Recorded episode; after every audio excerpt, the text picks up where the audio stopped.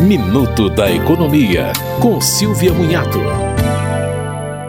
O Procon de São Paulo oferece orientações para quem vai comprar carro usado. A mais importante é realmente levar um profissional de confiança para verificar as condições do veículo.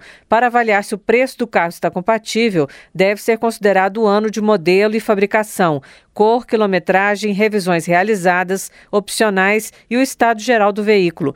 Por exemplo, pneus são itens mais caros e podem ter que ser substituídos logo. Uma tabela que é usada até pelas seguradoras é a tabela FIP. Se a compra for em loja, vale conferir reclamações nos PROCONs e sites especializados. A compra de um carro diretamente de outra pessoa física não é considerada uma relação de consumo, então o Código de Defesa do Consumidor não pode ser aplicado, somente o Código Civil. São muitas dicas e elas estão no site do Procon de São Paulo.